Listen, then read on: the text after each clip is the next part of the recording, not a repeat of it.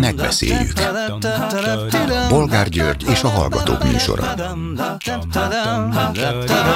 A műsor telefonszámai 061 387 84 52 és 061 387 84 53. Jó napot kívánok a Klubrádió mikrofonjánál, Bolgár György. Mai műsorunkban beszéljük meg, hogy már 11 ezeren tiltakoznak Debrecenben a tervezett akkumulátorgyár építése ellen. A feltűnően sok aláírást egy civil csoport gyűjtötte össze, és holnap után adnák át petíciójukat a polgármesternek, akitől azt követelik, hogy akadályozza meg a beruházást. Van erre bármilyen reményük? Következő témánk, hogy miért válnak egyre inkább szét az ellenzéki pártok, ahelyett, hogy az együttműködés új, új formáin dolgoznának. A jövő évi két választáson is bukni fognak, ha ez így megy tovább? Mit szólnak ezen kívül ahhoz, hogy egy felmérés szerint a Fidesz szavazók fele elégedett a 15%-os nyugdíjemeléssel, sőt, egyesek még sokalják is azt. Hát nem szép ez az önzetlen szolidaritás? Vagy netán a milliómos nyugdíjasok tartják túlzottnak a mostani emelést? Mit gondolnak aztán arról, hogy egyre nagyobb vita bontakozik ki arról, szabad-e megengedni orosz és belorusz sportolók indulását a jövő évi Párizsi olimpián? Több ország már is bolykottal fenyeget, ha az oroszok ott lehetnek Párizsban. Mi lenne a nagyobb veszteség? És végül beszéljük meg, hogy egy nemzetközi kutatás szerint nincs bizonyíték a maszkok hatásosságára a COVID vagy az influenza ellen. Na még csak ez hiányzott.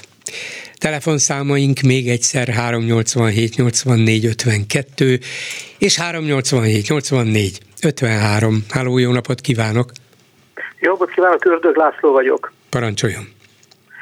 Én nem a témákhoz szeretnék hozzászólni, csak egy apróságra szeretném fölhívni a hallgatók figyelmét, ugyanis tegnap a Telexen megjelent egy híradás a kormányülésről, hogy különböző energetikai programokat akarnak. Ezen a híradáson az MTI által készített miniszterelnöki sajtóiroda által készített fotón Orbán Viktor, Varga Judit és Lantos Csaba ingújban vannak. 18 fokban.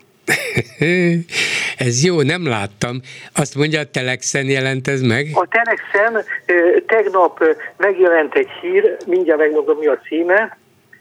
A hírnek Lantos Csaba és Navracsis Tibor soha nem látott közel 6000 milliárd forintos energiatervet készít. Uh-huh és ennek a hátsó végében van egy fotó, aláírás az, hogy a miniszterelnöki sajtóiroda által közreadott képen Orbán Viktor és kormányának tagjai a fotót készítette Fischer Zoltán, miniszterelnöki sajtóiroda MPI.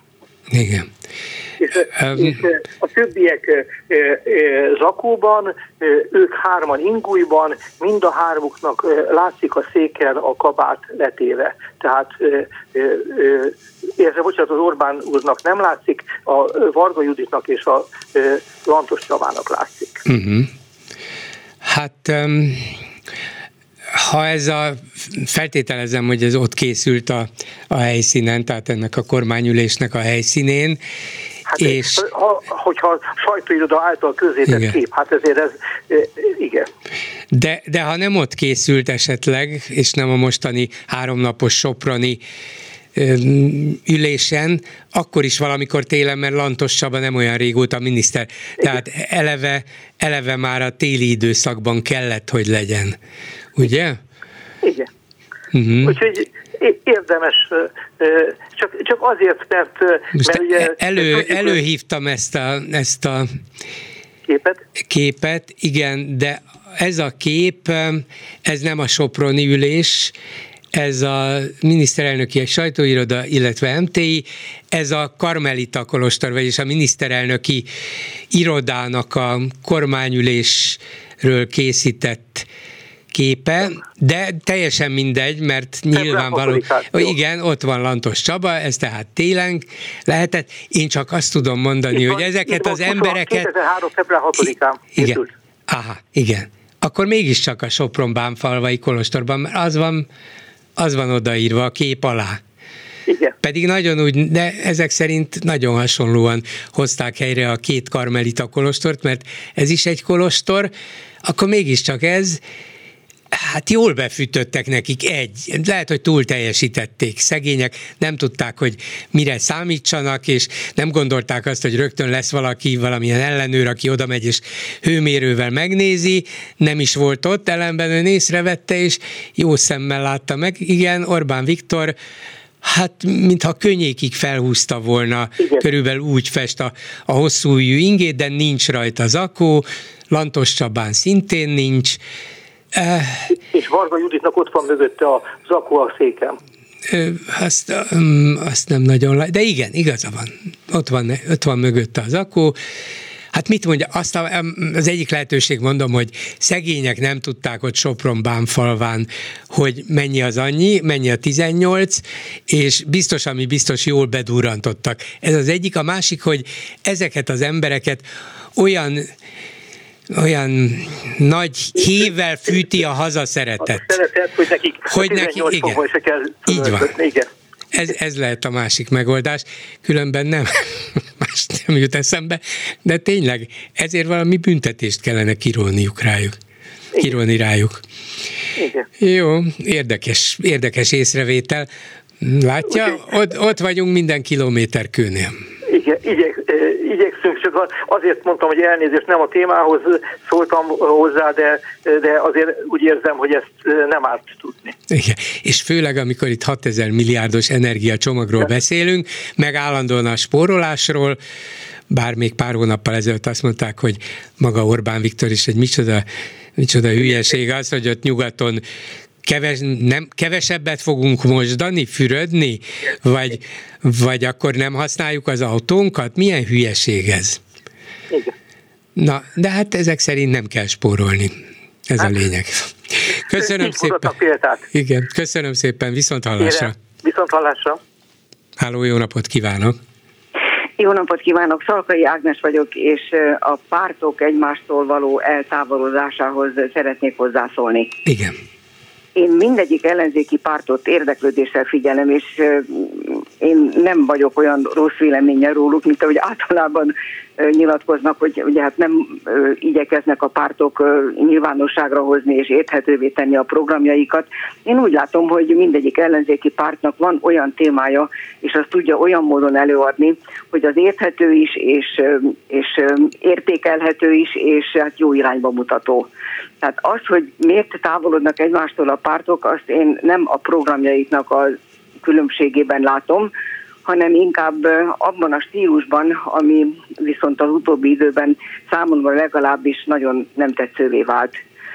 Tehát ugye, ha, ha most az évértékelőket vagy évnyitókat nézzük, akkor a, én, én leginkább most a Donát Anna évnyitójával szeretném kezdeni, amit nem igazán értettem. Szóval először is a, a stílusban, az egész megjelenésben volt valami számomra zavaró, de azt hiszem, hogy nem csak számomra, mert hát beszéltem azóta másokkal is, és valahogy egy kicsit olyan olyan tanárnén is volt az egész, és egy kicsit túljátszott előadásmódú, kicsit, ami, ami kicsit szimpadi, talán kicsit szimpadias, és, és már igen. eleve, ahogy fölépítették óriás plakátokon először üresen hagyva a, a fejet, ugye csak egy ki lehet, kivezet mennünket új útra, és aztán oda tették a, az üres helyre az ő képét, szóval szimpadias volt az egész beharangozása is, meg talán maga a megszólalás is. Igen, ez így nagyon helyes megállapítása volt ez, hogy nagyon szimpadias volt, és ez valahogy nem illik sem egy fiatal párthoz, sem az eseményhez, sem a megszólítandó közönséghez, szóval valahogy az egész, ez a része nagyon zavaró volt. Mint ahogy megjegyzem, nekem a Gyurcsány beszédében is elég zavaró volt az, hogy éreztem ott is egy kis ilyen szimpadias megnyilvánulást, de az, az nem volt ennyire furcsa és ennyire melbevágó, mint amilyen a Donát Annáé volt. Az tényleg olyan volt, mint amikor egy tanárnő a felső tagozatban megpróbálja élményszerűvé tenni az órát, és egy kicsit túljátsza mindazt, ahogy előadja. És ami viszont tartalmilag ö, számomra megint csak nagyon meglepő, és hát azt kell mondanom, hogy visszataszító volt, hogy olyan sok ö, tartalmi újdonságot ö, nem mondott. Tehát ö, még csak olyat sem, amire azt mondanám, hogy ezt kellene ö, megfogni, és hát amit ugye mindig hiányolnak, hogy programot vázoljanak, hogy programot legalább az ígéret szintjén tudjanak a választók elé tárni.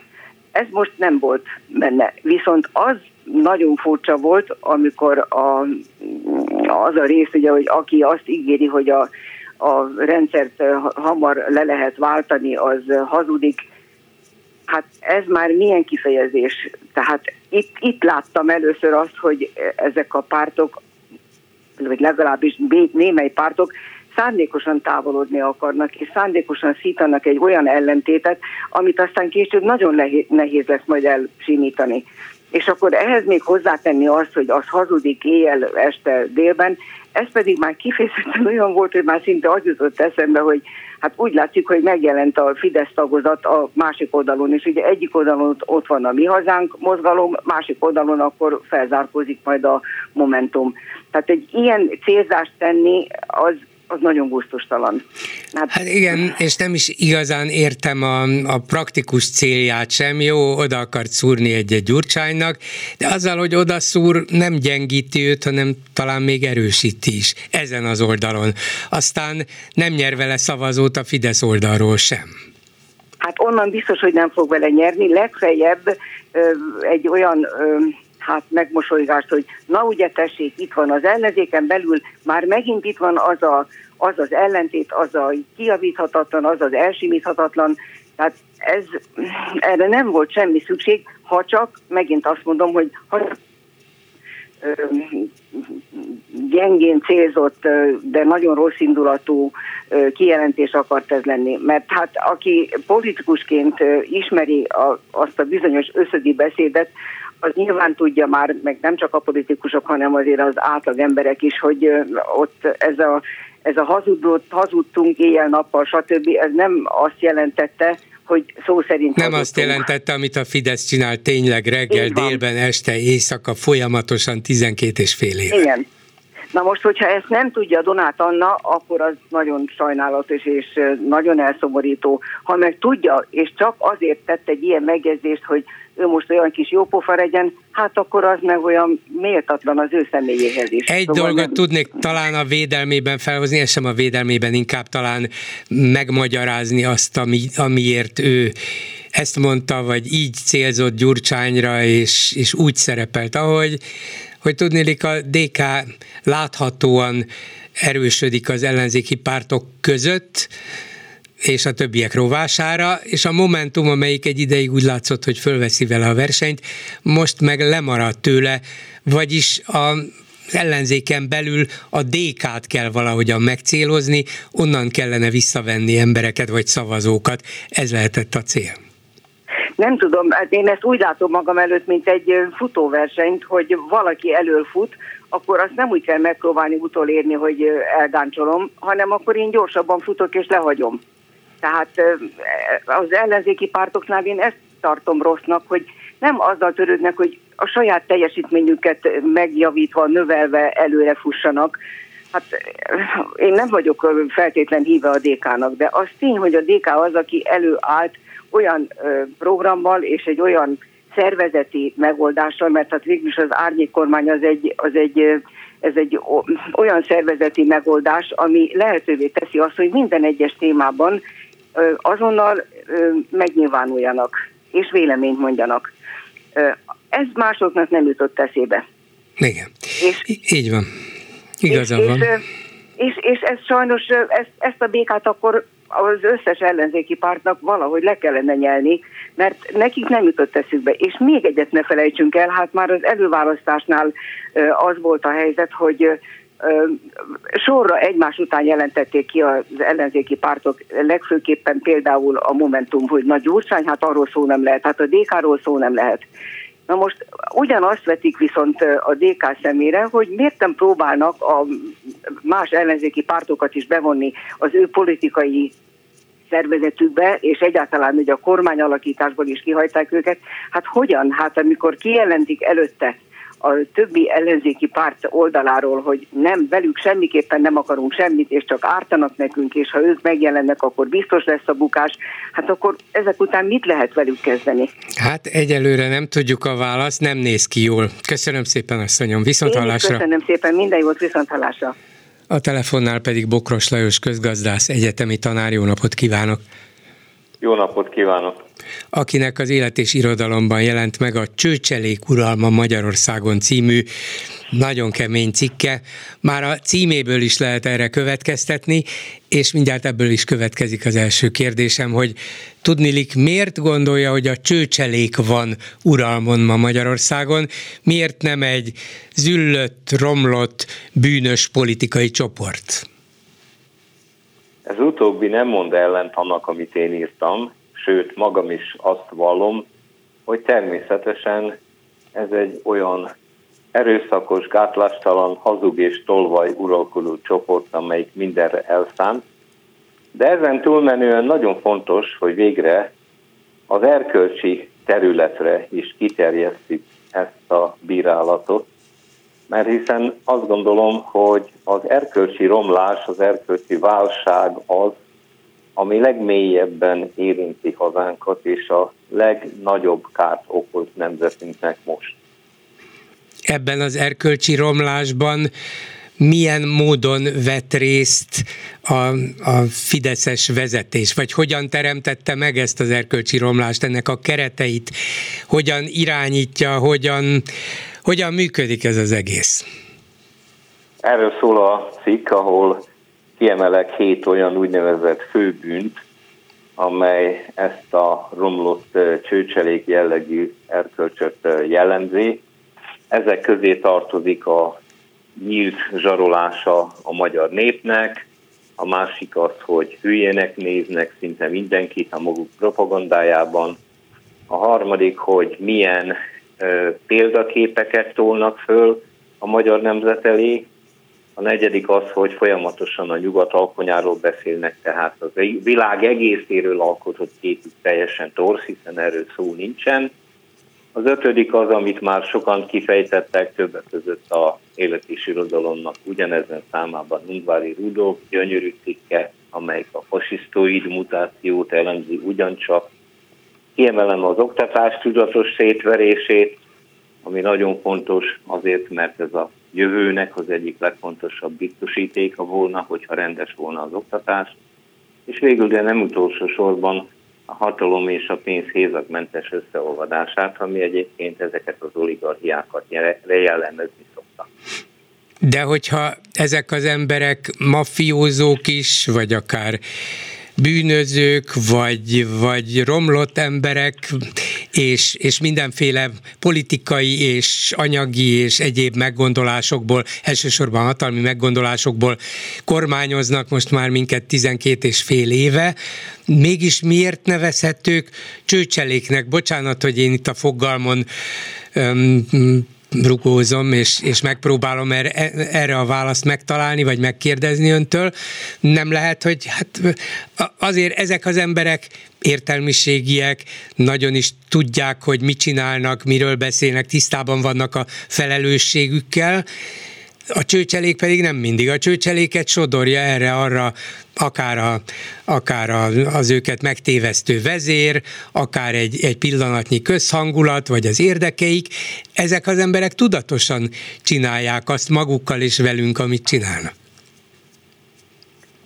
Én azt gondolom, hogy ez csak súlyosbítja a helyzetet, és nem szabad mentegetni a csőcseléket azzal, hogy ő valaki másnak, aki nála sokkal jobb, úgymond az úszájába került, és sajnos kiszolgáltatottá vált. Ezzel ugyanis azt mondanánk, hogy hát a csőcselék az egy szegény, függő, kiszolgáltatott csoport, amelyiknek egyébként a kultúrájával nem kell egyet nem érteni.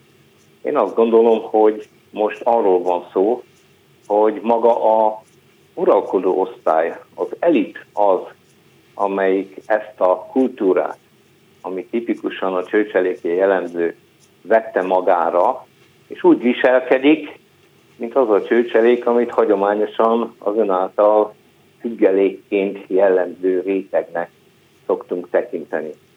Mellesleg ez a függelék, ez megáll, mert hogyha azt veszik, hogy Putyin kiszolgálója ölebe a miniszterelnöktől kezdve a külügyminiszteren át rendkívül sok olyan oligarcha, aki érdekelt ennek a rendszernek a fenntartásában, akkor még az is megáll, hogy ez egy olyan csoport, amelyik eh, nálánál hatalmasabbakat szolgál, miközben tönkreteszi a magyar nemzet, a magyar állam és az ország érdekeit. Tehát azt gondolnám, hogy nyugodtan kiterjeszthetjük ezt a fogalmat nem csak a elesettekre, a kiszolgálókra, a függelékre, hanem magára az uralkodó osztályra is, mert másképp nem tudjuk igazából ennek az erkölcsi romlottságát helyesen és röviden megragadni.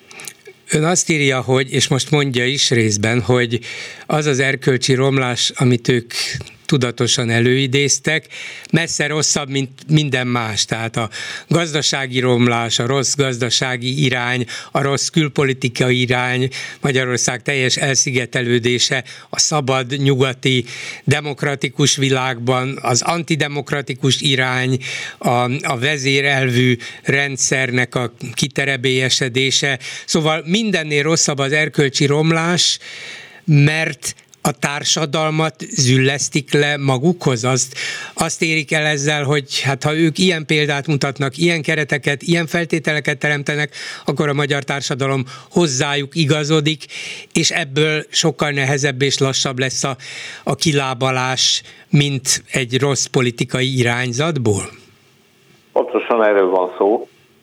Ezt már megírtam több korábbi cikkemben, de hát nem is én találtam ki, ez, ha úgy mondjam, szociológiai közhely, hogy mondjuk a gazdaságpolitikai hibákat egy 500 napos program keretében elég jól ki lehetne javítani.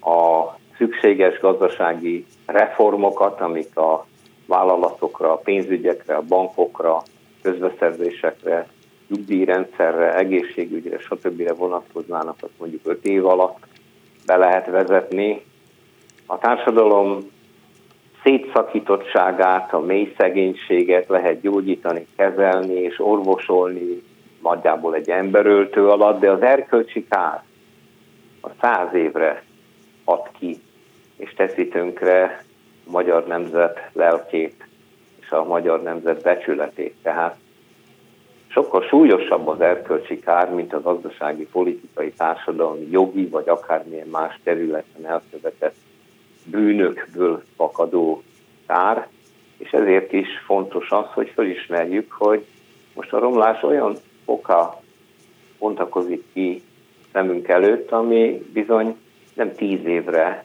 okozza majd ennek az országnak és nemzetnek a lecsúszását, hanem lehet, hogy egy teljes évszázadra.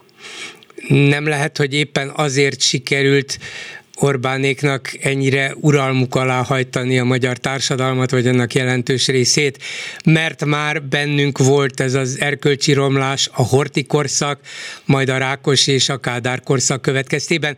Ehhez szoktunk hozzá, ehhez szociál, vagy ebben szocializálódtunk, ilyen fajta korlátok között éltünk, és ezeknek a, ezeknek a kereteknek, a, vagy ilyen keretek között voltak a jó és és rossz választásaink, az erkölcsös és erkölcstelen választásaink, vagyis a magyar társadalom nem igazán volt szabad, nem igazán választhatott, ezért aztán könnyebben elfogadta ezt a mostani súlyos és további erkölcsromboló helyzetet is. Úgyhogy nem tudtunk kiszabadulni az előző erkölcsromboló majdnem egy évszázad káros hatásai alól, és most könnyedén beestünk egy újabb csapdába. Nem szeretnék ilyen mértékben elkötelezetté válni annak a ideológiának, amelyik azt mondja, hogy a magyar nemzet és néplélek az olyan mértékben romlott, amelyik mindegy előidézte ezt a rettenetes további pusztulást, hiszen ha megnézzük a 19-20. századi szomszédos országok történelmét, akkor máshol is vannak hasonló nagyon negatív jelenségek. Én azt gondolom, hogy a századfordulót körülölelő két évtized felcsillantott reménye és azt alapozza meg, hogy ez az útfüggőség, ez nem teljes. Le lehet térni a korábbi nagyon erős meghatározottságokat magában rejtő tragikus útról is. Az más kérdés, hogy minden társadalomban megvannak ennek az erkölcsi romlásnak a csőcselék erői, csak nem feltétlenül jutnak hatalomra. Magyarországon sem volt szükségszerű, hogy ez így legyen. 2010-ben sok szerencsétlen véletlen együttállásából fakadt az, hogy Orbán Viktor és csapata ismét hatalomra jutott, és sajnos ezt a akkori politikai osztálynak a mértékadó körei nem tudták megakadályozni, és azóta viszont ez a rombolás, ez kitombolta magát, és most már olyan mély lett, hogy valóban ezt fontos erkölcsi válságként is leírni hogyan lehet megdönteni a csőcselék uralmát.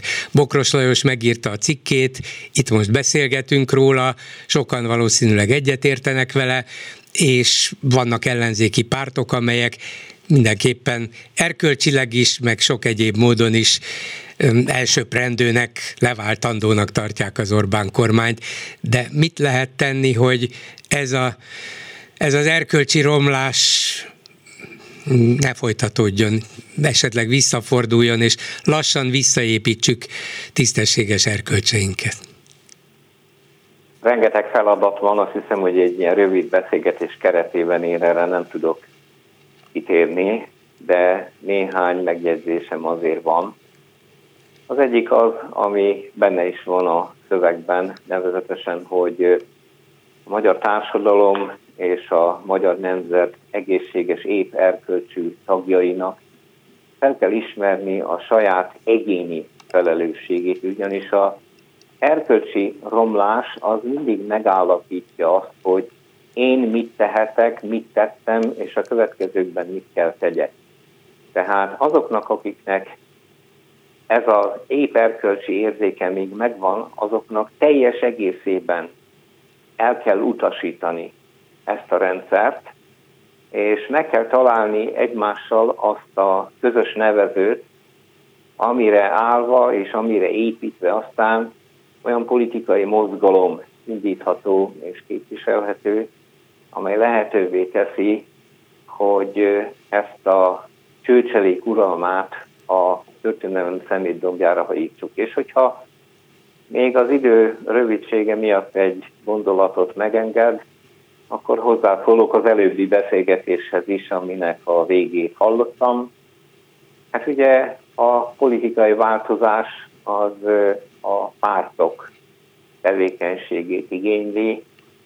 A magyarországi ellenzéki pártoknak, a demokrácia híveinek, a jogállam képviselőinek és híveinek fel kell ismerni azt, hogy nem csak egymással kell együttműködni, ez a minimális program, hanem el kell menni a magyarországi kicsi falvakba, szegény, lecsúszó régiókba, és el kell tudni nyugodt, csöndes, becsületes, egyszerű szavakkal magyarázni a magyar társadalomnak, hogy miért kilátástalan ez a helyzet, már nem csak gazdaságilag, társadalmilag, hanem erkölcsileg is, és minek kell megalapozni azt a rettenetes nemzeti felháborodást, aminek meg kell születni ahhoz, hogy ezt a rettenetes romlást végre, mint ahogy említettem, a történelem szemétdombjára tudjuk hajítani. Köszönöm szépen Bokros Lajos egyetemi tanárnak, viszont hallásra. Viszont hallásra. Köszönöm. Háló, jó napot kívánok! Jó napot kívánok, Irmolós Márton vagyok. Parancsoljon! A Bokros úr előtt beszélt egy hölgy, akivel teljes mértékben egyetértek ebbe a témába akartam én is hozzászólni. A, ott kezdeném, hogy a választások előtt a Momentumba megjelent egy Fideszes illető, most nem jut eszembe a neve, akit rögtön bevettek az elnökségbe. Nem tudom, hogy emlékszik erre. Igen. Aztán jött az előválasztás, Fekete Győr András semmi mással nem foglalkozott, csak a DK tapulásával és Dobrev Klára ne legyen. Meg volt az eredménye, első körbe kiesett. Most a, a, egyébként amiért telefont ragadtam, különösebben nem tartom sokra a Donát Annát, de valami jelzett nekem, és pedig az, hogy a Kiszeli Zoltán elkezdte dicsérni Annuskát. Igen? Na, ugye ez, ez gyanús, ez, ugye? Ez, ez fölötté gyanús. Szóval a következő ö, előválasztáson biztos, hogy beindult volna a Fidelitás Brigád, és megint csináltak volna egy Márkizaj féle szavazást, és Annuska győzött volna. Mert ez jó a Fidesznek. Különben Viszeli Zoltán nem dicsérgette volna Donát Annát. Jó, azért ők is tévedhetnek néha, de könnyen lehet, hogy ez valóban nem egy személyes, általa kitalált dolog, hogy na most akkor dicsérjük a Momentumot, hanem lehet, hogy a Fidesz tudatosan arra játszik, és ezt üzeni finoman a saját embereinek, hogy gyerünk, erősítsük egy kicsit a Momentumot, meg Donátannát, hogy ezzel is betegyünk Dobrevnek, meg a DK-nak, de, de mondom, lehet, hogy ők is tévednek adott esetben. Ez, ez nekik nagyon jó lenne, ha, ha Donát Annával kellene harcolni. De az nem ugyanolyan jó, ezt nagyon sokan mondják, gondolják ellenzéki oldalon is, hogyha Dobrev és Gyurcsány lenne az ellenzék vezetője, hiszen azzal nem is kell foglalkozni. Annyira egyértelműen szétverték Gyurcsány imázsát, és ezzel közvetve Dobrevét is, legalább részben, hogy hogy nem is kell igazán meggyőzni embereket. Nagyon sokan vannak, akik lehet, hogy nem értenek egyet a fidesz de azt mondanák, hogy na de hát azért a gyurcsányékkal nem. Hát meg kell nézni az erőviszonyokat az ellenzéki oldalon. Ez biztos, meg kell nézni, és lehet hogy, lehet, hogy a DK-nak ebben van igaza, hogy én nem érdekel, hogy most együttműködünk, vagy nem működünk együtt. Nézzük meg, hogy mire képes a DK egyedül, és ha kiderül, hogy messze kiugróan mi vagyunk a legerősebbek, akkor ez van, tessék elfogadni. Arról nem is beszélve, hogy teljesen fölösleges Donát Annát összehasonlít a Doblev Klárával, de Doblev Klára elmondja, hogy mit, hogyan kellene csinálni, és honnan lehet rá előteremteni a pénzt. Ez, ez nem jó a Fidesznek. Ez a vitapartner nem jó. Donát Annuska az, aki nem, nem tudom, valaki nincs a köz, körzetében, aki szólna neki, hogy nem a DK ellen kell harcolni, rossz irányba indult el. Valószínűleg nem egyedül találja ezt ki. A Momentumnak nyilván a létéhez vagy az erősödéséhez tartják azt szükségesnek ők, a Momentum vezetői, hogy a DK-val szemben határozzák meg magukat, hogy megmutassák az ellenzéki érzelmi szavazóknak, hogy nem csak egy DK van, talpon a vidéken, hanem itt vagyunk mi is a Momentum, és mi nem olyanok vagyunk, mint Gyurcsány meg Dobrev, mi mások vagyunk, mi fiatalok vagyunk, mi bűntelenek vagyunk, stb.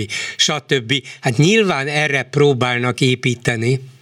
Igen, de az eredmények azok hasznosabbak lennének, nem? És ott van de, előttük ne, a ne. példa. Ott van előttük a példa. Az a szerencsétlen, aki le akarta váltani az ellenzéket. Sikerült neki.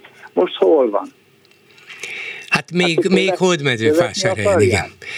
Igen, hát ez nem sikerült. Egy ideig volt benne, volt benne reménység. Én nem tartom véletlennek, hogy azért ő nyerte az előválasztást. Lehet, hogy a Fidesz is benne volt, ezt nem fogjuk valószínűleg soha megtudni, de volt egy olyan várakozás még ellenzéki oldalról is, hogy egy teljesen új ember, aki, akit nem lehet azzal vádolni, hogy ilyen vagy olyan párt tagja volt, és benne volt ilyen meg olyan kormányokban, szóval ebből a szempontból tiszta, hát ő majd, ő lesz az ellenzék megváltója. valószínűleg ő is elhitte, de nem, nem tudott felnőni ehhez a feladathoz, nem tudta meggyőzni róla az embereket. Hát igen. Na, Köszönöm szépen. Köszön, ja, így van. Ez, ez van, de dolgozni is kell érte. Köszönöm szépen, viszont hallásra. Én is köszönöm, viszont hallásra. És akkor itt van valaki, aki dolgozik is, érte Vadai Ágnes, a Demokratikus Koalíció alelnöke. Jó napot kívánok! Jó napot kívánok! Sokan dolgoznak, a betelefonálók is azért dolgoznak. I- igen, igen, így van. El is akarják mondani, és ki ezt mondja, ki azt mondja, és láthatóan nagyon foglalkoztatja legalábbis a közélet iránt érdeklődő és ellenzéki beállítottságú embereket, szavazókat, most éppen nem szavazókat, csak reménybeli szavazókat, hogy hogyan együtt vagy külön, és hogyha külön, akkor a DK messze kiemelkedik-e az összes ellenzéki párt közül. Most azt látják, hogy külön mennek a dolgok, és ebben mindenki tulajdonképpen benne van a DK is, a Momentum is, a többiek is, mint hogyha ennek az együttműködésnek vége szakadna. Ön is így gondolja, vagy ez csak egy pillanatnyi átmeneti állapot? Nyilvánvalóan bármiféle együttműködés, amiről itt a, a választók beszélnek, az azok leginkább, ez, ez a fajta együttműködés az leginkább választás idején, választás való felkészülés idején történhet, eddig is akkor történt, hiszen az önkormányzati választásokra való felkészüléskor eh, volt együttműködés 2019-2022-ben. És azt gondolom, hogy eh, nincsenek itt még az ideje, hogy erről beszélgessünk. Annak van ideje, hogy mindenki világosan elmondja, hogy mi az ő stratégiája a következő időszakban. Ebben a demokratikus koalíció letette a voksát, és mi világosá tettük, hogy mi ezzel a rendszerrel éresen szemben állunk, ennek a rendszernek a az ellenfelei vagyunk, és ezen az úton kívánunk tovább menni. Mi nem gondoljuk azt, hogy a langyos víz az megoldás, mi azt gondoljuk, hogy valaki vagy a rendszer aktív támogatója, vagy ellene van. És, és nincs középút. Tehát, és nem lehet ügyek mentén megváltoztatni ezt a rendszert, mert az egész politikáját, politikáját kell a rendszernek kidobni, az Orbán rendszernek, mert az rossz, mert az téves, mert az káros a magyar polgároknak, és az káros a hazának. Mi erről beszéltünk a kongresszuson, nem beszéltünk más ellenzéki pártokról, pártról, és nem beszéltünk más ellenzéki párttal való bármilyen lépésről, hiszen mi ebbe az irányba kívánunk menni. Éppen ezért mondtuk azt, hogy a demokratikus koalíció otthona lesz mindenkinek aki egyébként ebbe az irányba akar menni, és az árnyék kormányba látjuk azt a megoldást, azt a reményt, ami elhozhatja azt, amire oly sokan vágynak egyébként ebben az országban.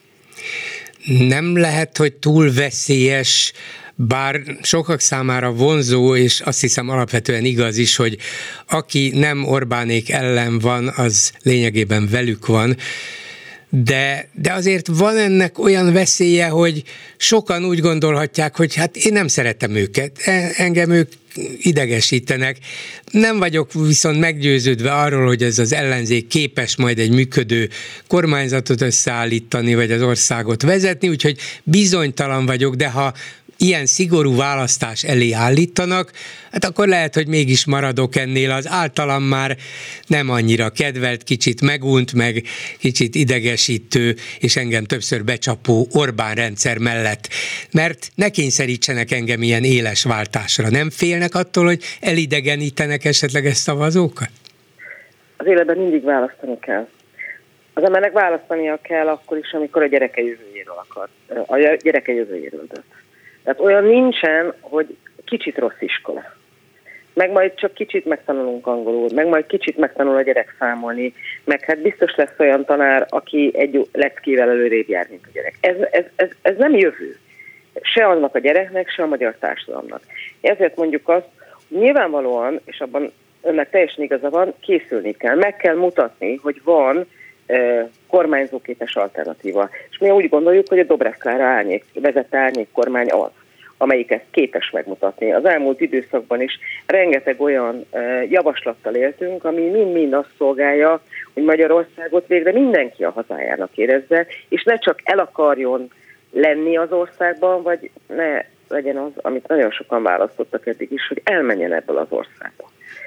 Nem lehet azt mondani, hogy jaj, hát csak egy kicsit rossz az egészségügy, valahogy majd csak kibírjuk.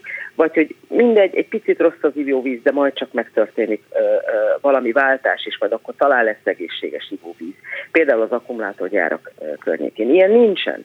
Tehát az ember egészséges ivóvizet akar. Az ember azt akarja, hogy a gyerekének jó oktatás legyen. Azt akarja, hogy jó egészségügyi ellátásban részesüljön. Ennek a feltétele pedig nyilvánvalóan a kormányváltás. A kormányváltás után pedig iszonyatos erővel és munkával kell azt megmutatni az embereknek, és a nyilván már előtte is, de utána tettekkel kell megmutatni, hogy van másfajta Magyarország, van az európai Magyarország, és amikor Európáról beszél a demokratikus koalíció, akkor nem erről a brüsszelezésről beszél, hanem azokról az értékekről, a beszélgetésről, a társadalmi szolidaritásról, ezekről beszélünk, és szerintem ez a lényeg. És nyilván a választó számára sokszor nehéz, és én ezt nem is kétlem, mert a biztos rossz, az sokak számára talán lehet, hogy elfogadhatóbb, mint a bizonytalan, amiről nem tudnak semmit. De a következő, az elmúlt időszakban is erről szólt az árnyék kormány, hogy megpróbáltuk megmutatni, hogy milyen javaslataink vannak, és a következő időszakban is demokratikus koalíció szisztematikus szakmai munkával, és természetesen további országjárásokkal, nem csak Budapesten, vidéken, kívánjuk azt bemutatni, hogy mi milyen Magyarországot szeretnénk. Ön is itt az előző mondataiban kormányváltásról, illetve annak szükségességéről beszélt, miközben önök azok, akik kifejezetten többször is hangsúlyozzák, Gyurcsány is, hogy rendszerváltásra van szükség, mert nem egyszerűen arról van szó, hogy ez a kormány rosszul működik, rossz irányba viszi Magyarországot, súlyos hibákat, adott esetben bűnöket követ el, hanem kiépített egy olyan rendszert, amiből szinte lehetetlen már kilépni, és ez a rendszer határozza meg az egész, egésznek a működését, a kormány rosszabbnál rosszabb, és az országot meg a társadalmat veszélyeztető lépéseit.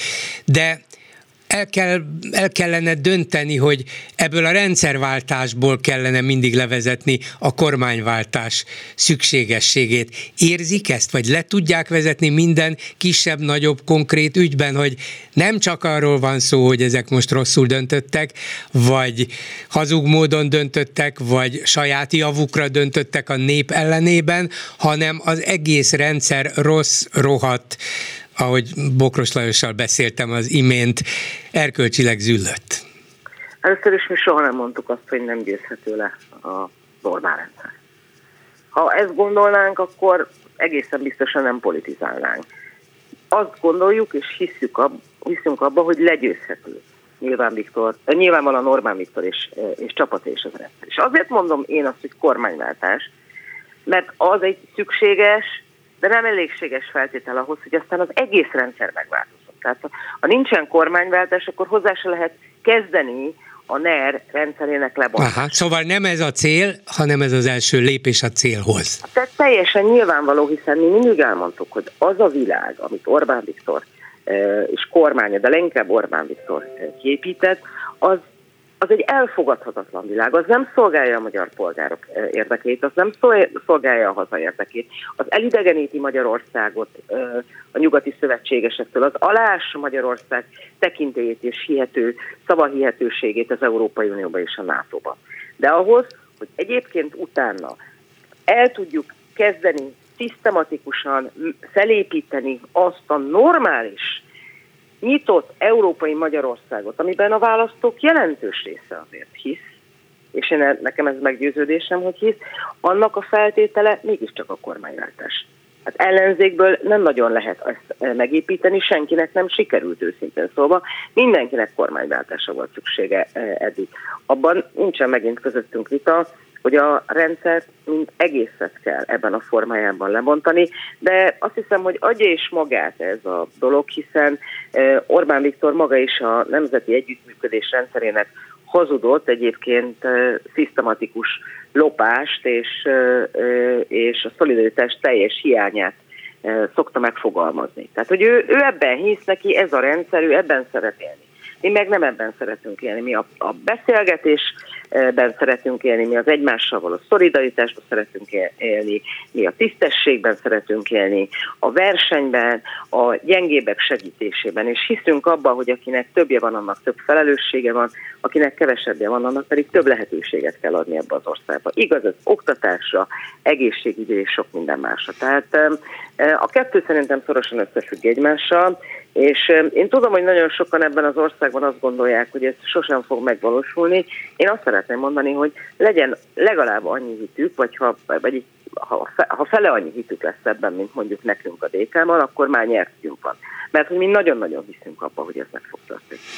Visszatérnék az ellenzéki pártok együttműködésére, mert Tudjuk, hogy vannak még ellenzéki pártok, nem csak a közülük kiemelkedő DK, és hogyha a dolgok nagyjából így maradnak, persze sosem maradnak statikusak, ezt is tudjuk, de a nagyjából így maradnak, és a DK egy kicsit nő, a többiek pedig hát reméljük, hogy ők sem sorvadnak el teljesen, és lassan a Fidesz azért fogyni fog, nem csak a bizonytalanok tábora nő, szóval akkor is szüksége lesz a DK-nak is, meg az egész ellenzéki választói tömegnek arra, hogy az ellenzéki pártok valamilyen módon egyeztessenek, együttműködjenek, közös célokat fogalmazzanak meg, elsősorban a jövő évi önkormányzati választáson, de talán még, bár ott látszólag nem annyira kellene, az európai parlamenti választáson is, ott ugyanis az a probléma, hogy körülbelül 5%-ot meg kell ugrania egy sikeres sikeres jelöltnek, és hát a jelenlegi felmérések alapján azért ez nem minden ellenzéki pártnak sikerülne. Tehát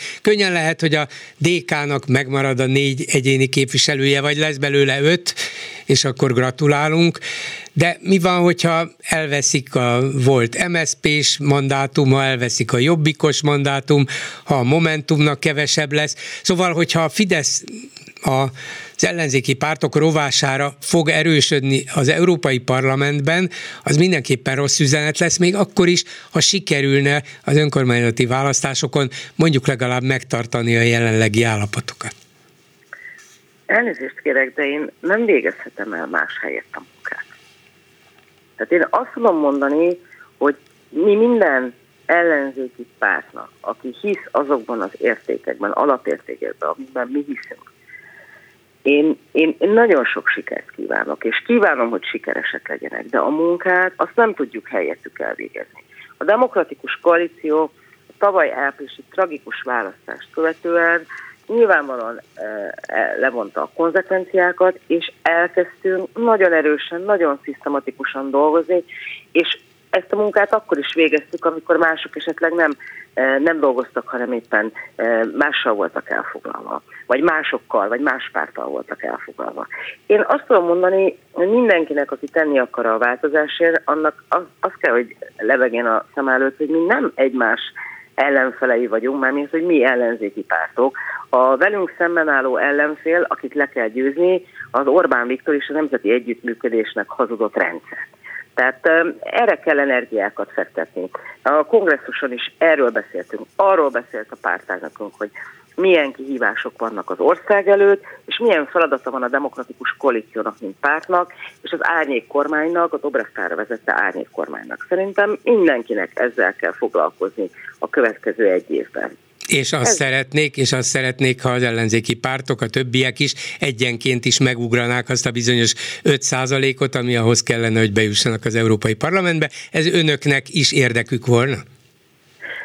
Ez, bocsánat, hogy ezt mondom, de ez nem wishful thinking. Tehát, hogy én, én, én kívánhatok bármit, én kívánhatom a legjobbat, de a munkát nem lehet megspórolni.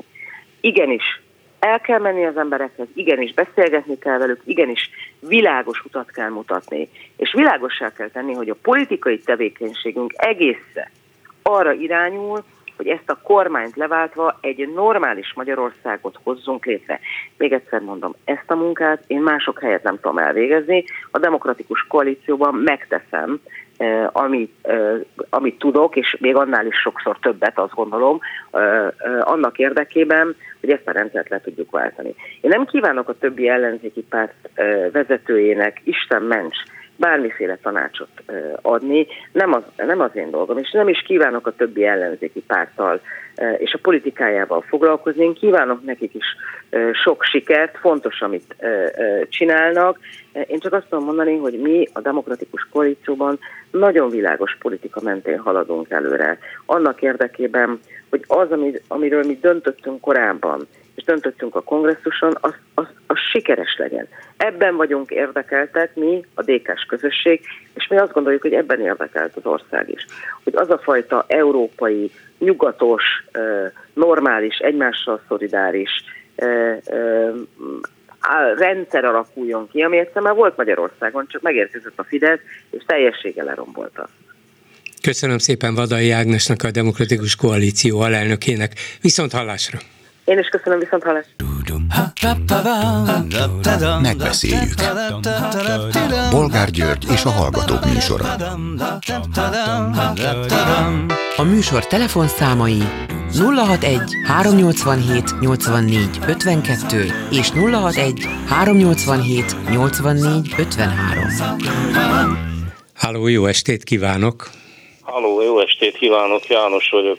Parancsoljon. Tiszteletem. Műsorvezető úr, szerkesztő úr, engedje meg, hogy a Bokros Lajos féle interjú, vagy nem tudom, minek nevezzem. Hát annak, Egy annak lehet nevezni. Igen. annak lehet nevezni. Egy-két gondolatot engedjen meg. Mindenek előtte előre bocsájtom a meglátásom szerint a Magyar Bálint a FDS volt egyik minisztere korábban, ugye? Én nagyon örülnék, ezt csak még előzetesben azért mondom, hogy el ne felejtsem. Nagyon örülnék, hogyha egy kicsit többször szerepelhetne az ön műsorában, mert én ma az ellenzéki oldalról az ő álláspontját tartom a legmérvadóbbnak, amellett, hogy ő közvetlen direktben nem politizál már úgy aktívan.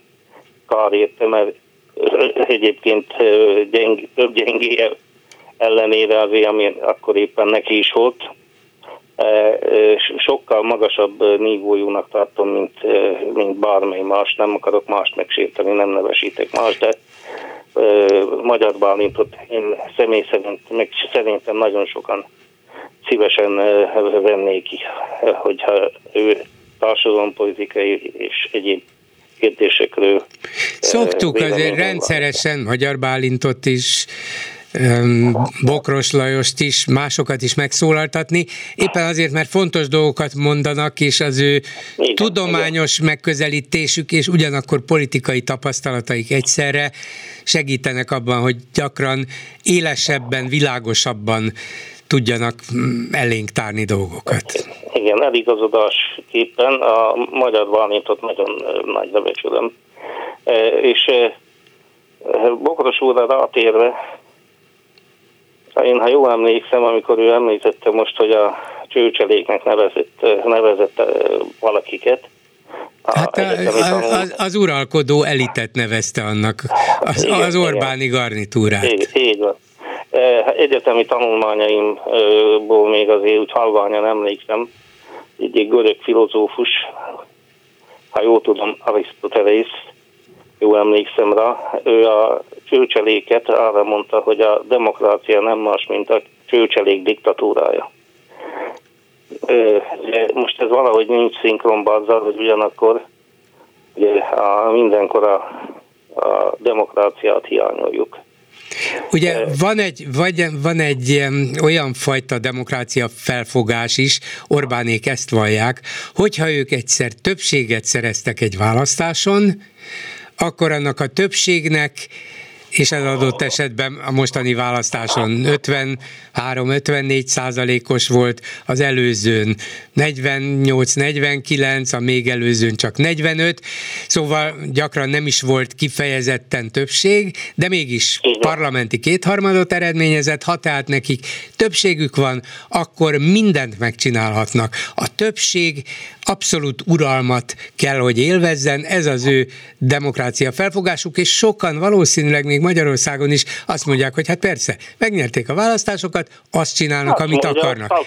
Tapasztalom én is Igen. a köznapi Így van. értelemben mikor emberekkel beszélek, én is tapasztalom ezt, de tulajdonképpen ugye ez, a, ez nem a demokrácia, ez a plutokrácia inkább, nem, ez a, ez a demokrácia, formálisan felfogott demokrácia diktatúrája, hiszen az nem lehet, hogy a társadalom másik felének ne legyen semmi biztosítéka, ne legyenek állásai az intézményrendszerben, most nem, nem a munkára gondolok, hanem, hanem olyan állások, amelyeket mondjuk egy hadműveletben foglalnak el katonák, szóval, hogy ne legyenek, hogy ne legyen a másik oldalnak semmiféle terepe, semmiféle lehetősége arra, hogy kifejezze a tiltakozását, hogy megakadályozza a többségnek a, a mindent, mindent vívő ö, kormányzását és politizálását. Igen, hát már pedig most ugye ezt éljük meg, viszont még a Bokros úrral kapcsolatosan szeretnék ö,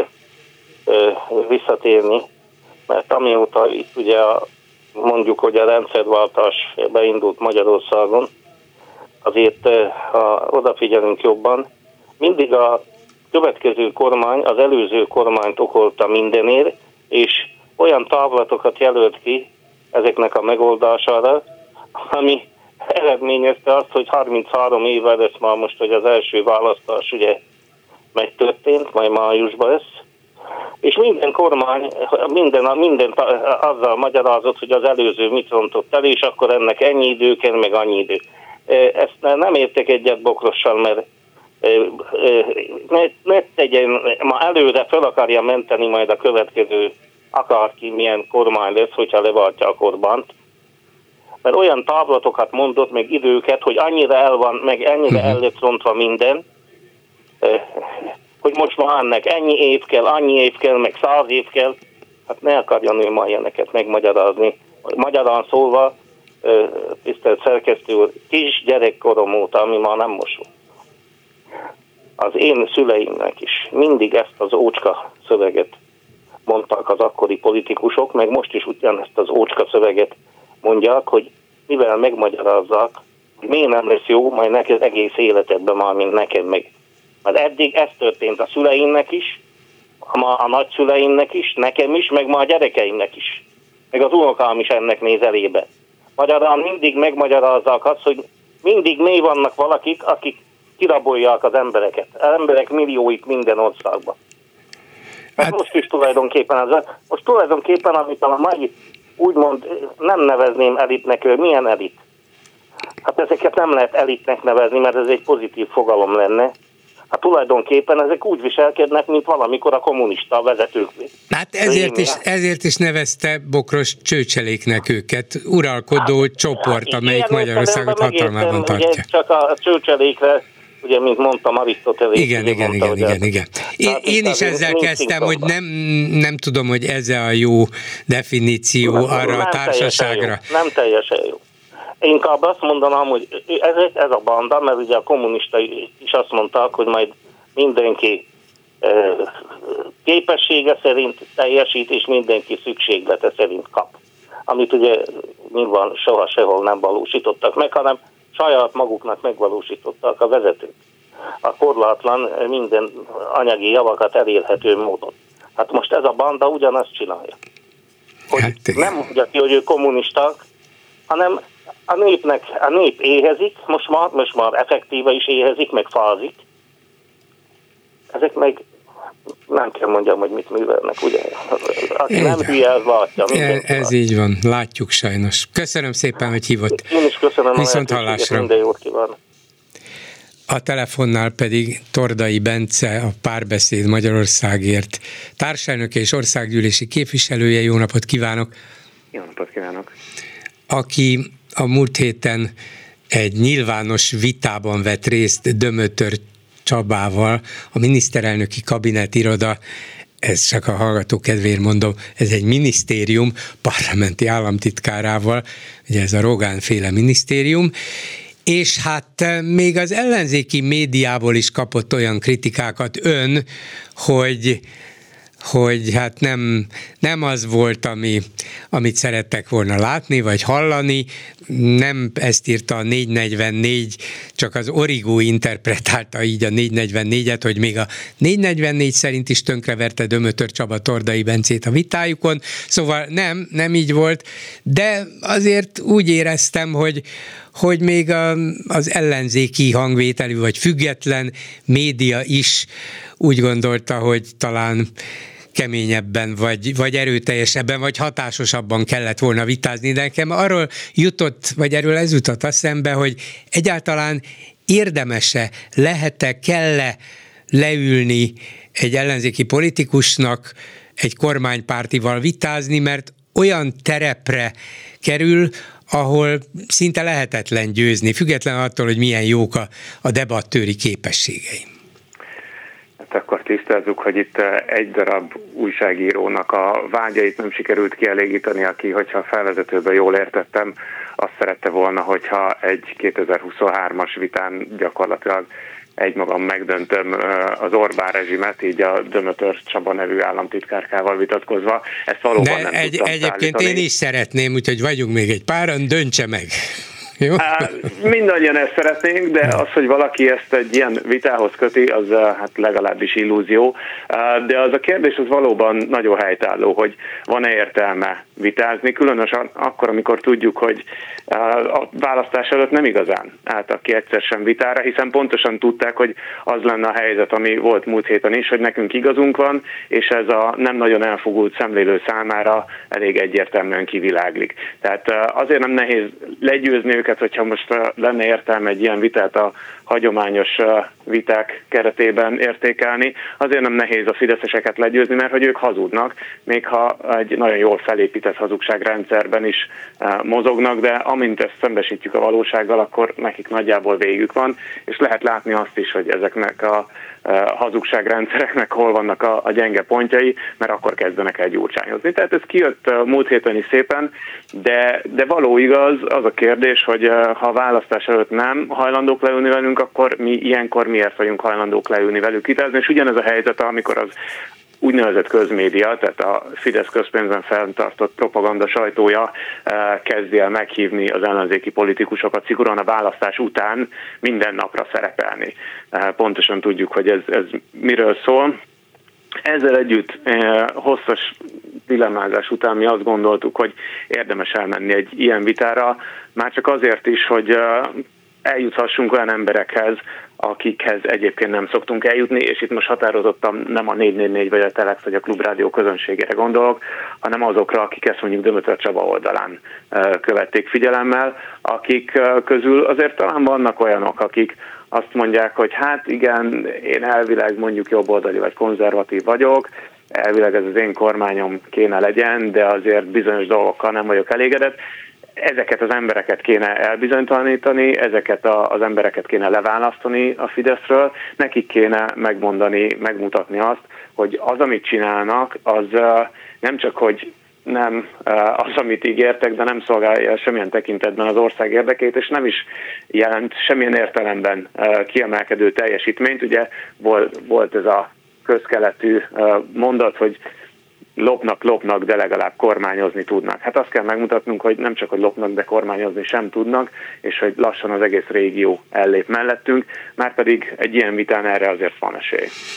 Igen, ez egy fontos kérdés, és nem is tudom eldönteni én sem, de rendszeresen fölvetődik, hogy azt kell megmutatni, hogy ők nem tudnak kormányozni, hogy közben folyamatosan hazudnak, azt már ismerjük, de ezt is rosszul csinálják meg, azt is, és ennek eredményeként Magyarország nem úgy fejlődik, vagy visszafejlődik, vagy elhagynak a, a sorstársaink, meg a szomszédaink, és így tovább, vagy azt kell megmutatni inkább, és ebbe kellene belehelyezni a rossz és gyakran kifejezetten gyalázatos döntéseiket is, hogy az egész rendszer olyan korrupt, olyan bűnös és olyan erkölcstelen, hogy ebből következik minden, mert ezt a bűnös erkölcstelenséget talán sokan nem értik.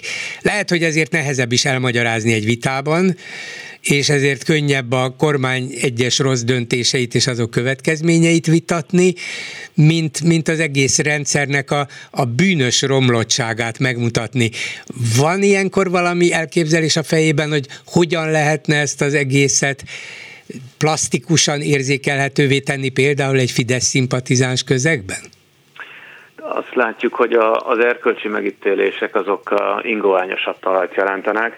Tehát egyrészt a, amikor egy ellenzéki párt, tetszőleges ellenzéki párt képviselője beszél például korrupcióról, akkor számot kell vetni azzal, hogy ő maga sem feltétlenül egy hiteles beszélő pozícióban van, hiszen uh, tudjuk, hogy bár a Fidesz nagyon korruptnak tartják az emberek, de az ellenzéki pártokat is majdnem annyira korruptnak tartják. Nyilván ez jelentős részben a Fidesz érdeme, tehát hogy uh, mindenkit próbál besározni, lehúzni a maga szintjére, különösen szórakoztató az olyan esetekben olyan pártoknál, akik soha nem voltak a hatalom közelébe se, de már róluk is megállapítják, hogy bizony loptak, nyilván ellenzékből, aztán különösen könnyű ezt megvalósítani. De akármennyire is nonsens ez, nagyon keveseknek hiszik el, hogy, hogy mi aztán egészen mások lennénk, és persze elismerik, hogy a nagyságrendek azok, azok mások most és mondjuk 2010 előtt, de mégiscsak azzal jönnek, hogy de hát 2010 előtt is volt korrupció hogy ne lett volna, csak tényleg nem mindegy, hogy, hogy mennyi, mekkora, és szervezett hogy, dolog volt, igen, hogy éppen Hogy maga ellene. a kormány szervezi ezt az egészet, és, és úgy adja oda 35 éves koncesszióra az autópályákat, meg a kaszinókat a sajátjainak, hogy abba senkinek semmi, nem úgy beleszólása, belelátása sincs.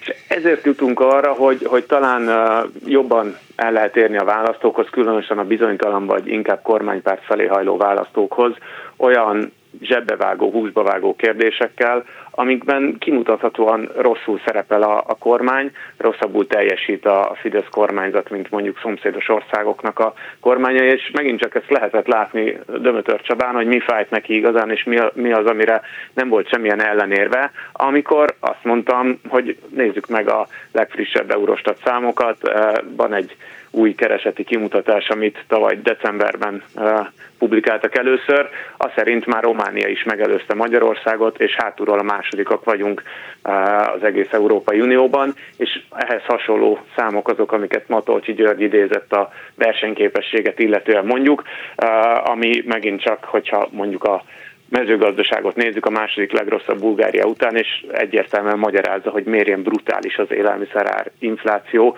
Magyarországon ezek olyan dolgok, amiket, amiket talán jobban megértenek, és talán nem ilyen elvont uh, morálfilozófiai fejtegetésként értékelnek a, a Igen, választók. megmondom, hogy mire gondolok, amikor csak két momentumot említek, de talán ez a bocsánat, a minden momentumról a párt jut az emberek eszébe, de nem azt akartam mondani, szóval amikor Orbán Viktort a nemzetközi sajtóértekezletén megkérdezték, hogy hát mégis hogyan tervezi a politikai jövőjét, és akkor ő megpróbált kisasszézni egyszer így, egyszer úgy, de a végén kifejezetten kimondta, hogy hát 16 évet töltött ellenzékben, most 16 és felett, vagy mondjuk hát ha megéri még ebben az évben 17-et kormányon, hát itt a pozitív szaldó csak egy, de ő szeretné, hogyha ez 16 lenne. Magyarán a, egy kvázi európai, kvázi demokráciában, nem kvázi, ez még európai, csak már nem demokrácia, ban a miniszterelnök nyíltan belevágja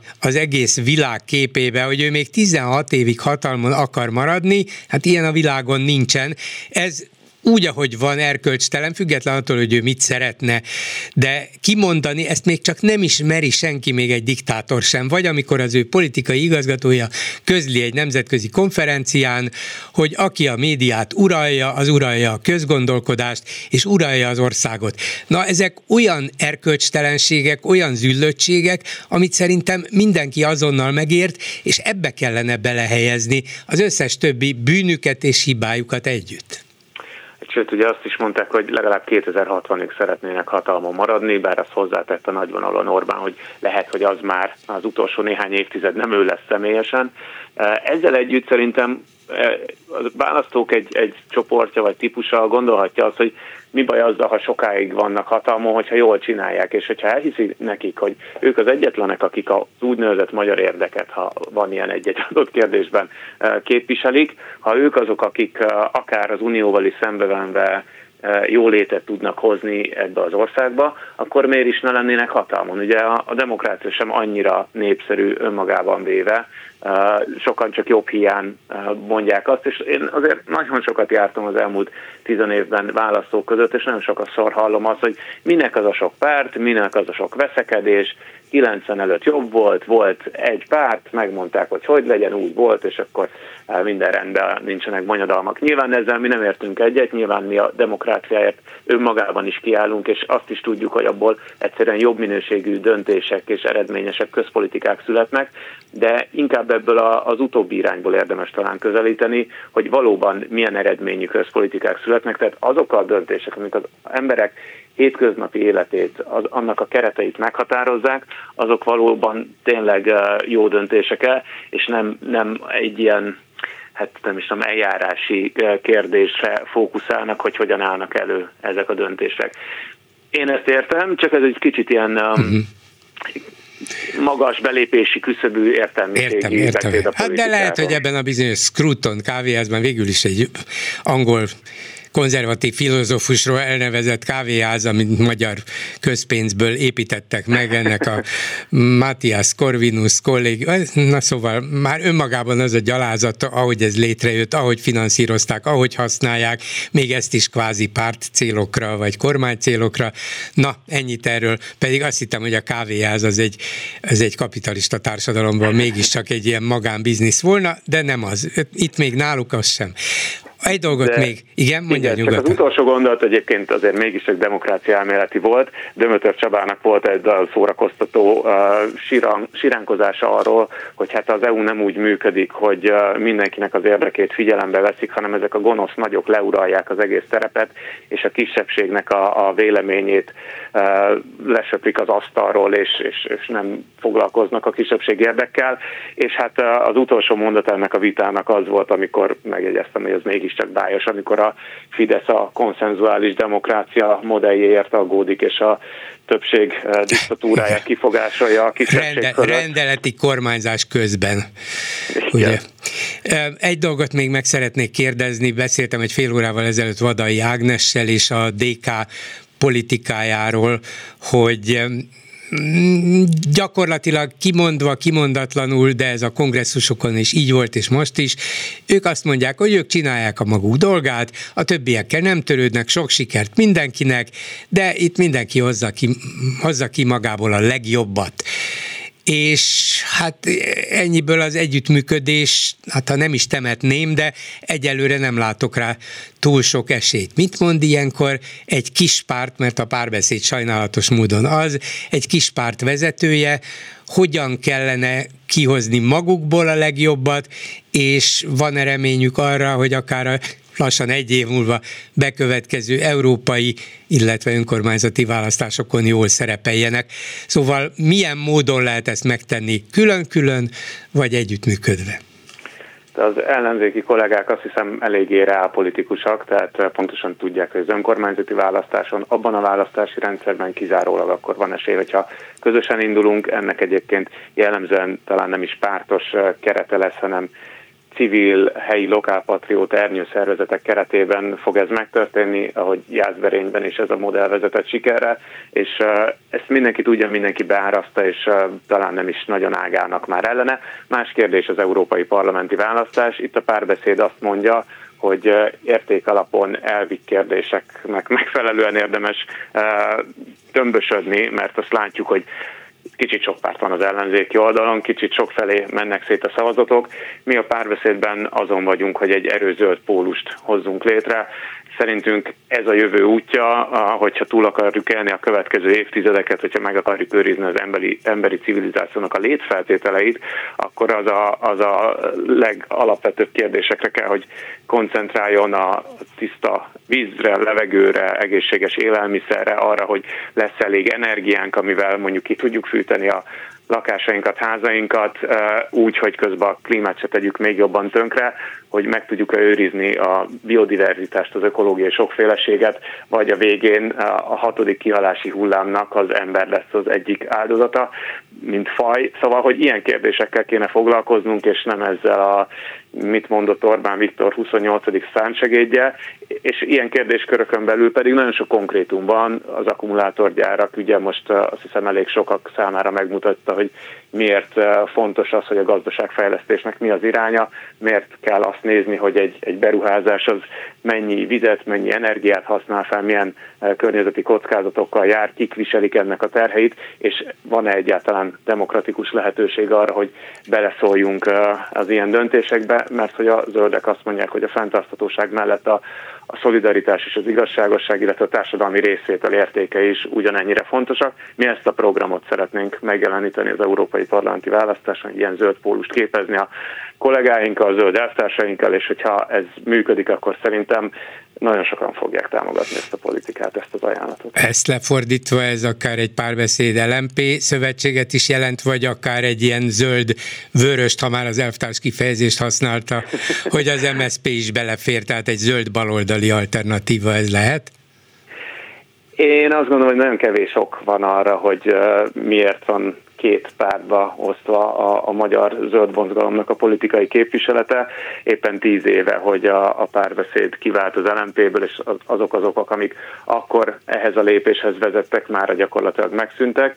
Úgyhogy én látok esélyt arra, hogy, hogy integrálódni tudunk, és biztos, hogy más pártokban is vannak olyanok, akik a, a szolidaritás ügyét azt nem csak az itt és mostra, hanem a jövő nemzedékekre is kiterjesztve, globálisan értelmezve és más élőlénytársainkra vonatkoztatva is tudják kezelni. Ilyen esetben természetesen amúgy is azt szoktam mondani, hogy a zöld az új vörös, úgyhogy igen könnyen lehet, hogy, hogy baloldaliak is csatlakoznak egy ilyen listához. Az, hogy, hogy egy konkrét párt hogy dönt, azt érdemes rájuk bízni, erről mindenki megnyilatkozott, vagy legalábbis hallunk mindenféle sajtóértesüléseket. Ezt nem akarom egyelőre kommentálni, mi csináljuk a magunk dolgát. Köszönöm szépen Tordai Bence országgyűlési képviselőnek, a párbeszéd társelnökének. Viszont hallásra. Viszont hallásra, szép estét kívánok. Háló, jó estét kívánok. Jó estét kívánok, Bolgár úr. Gábor vagyok. Hallgatom. Hát, tegnap szóba került, hogy hova tűnt a magányugdíjpénztár. Ehhez lenne elsősorban egy véleményem, majd utána visszatérek erre, hogy miért nem állnak össze a pártok.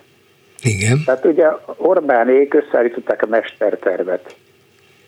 Azzal, amikor a Gabika azt mondta, hogy mindenkinek lesz egyéni számlája. Elhittették az emberekkel azt, hogy pénz lesz, számlán lesz, látható lesz, ugye elvették. És magyar részvényalapokban volt, tehát MOL-ba, OTP részvényalapban volt a pénz az állampolgároknak a pénztárba. Ezek most hol vannak? A privatizált egyetemeknél. Tehát először elvették a pénztáraktól, államosították, most odaadták ugyanezeket a papírokat az egyetemeknek. Tehát vagy legalábbis néhánynak közülük. Hát igen. azoknak, akik csókosok. Tehát igen, igen ahol ők be tudták magukat tenni igazából. Na és most ezt ennyivel le is zárnám, és következik az, hogy miért nem állnak össze a pártok, kicsik, nagyok. Nekem... Hát ugye abból indulnak ki, hogy összeálltak ők tavaly áprilisra, és nagyon kikaptak a Fidesztől. Hát miért?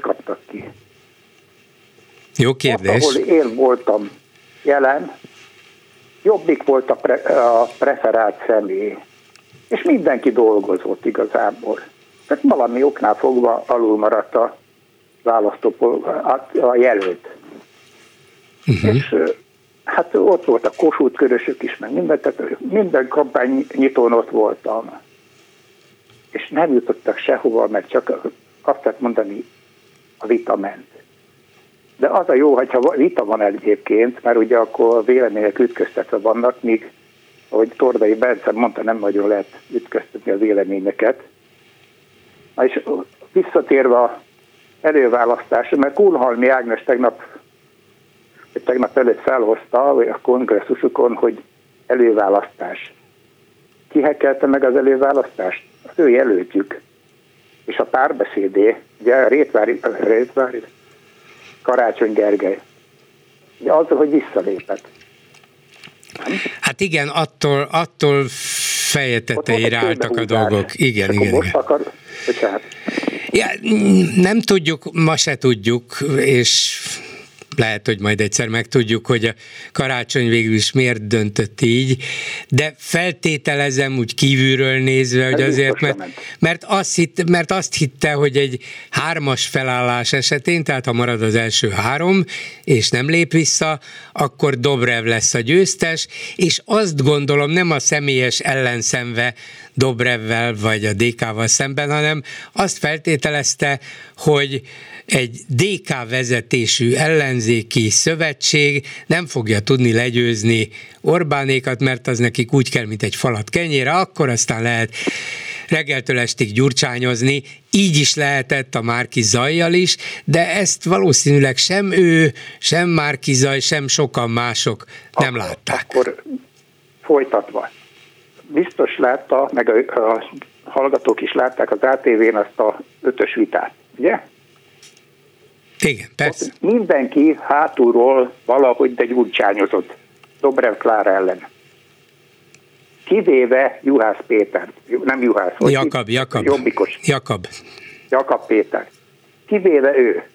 És mi volt? Az előválasztáson Dobrev, meg a Jobbik egész Kelet-Magyarországot megnyerték.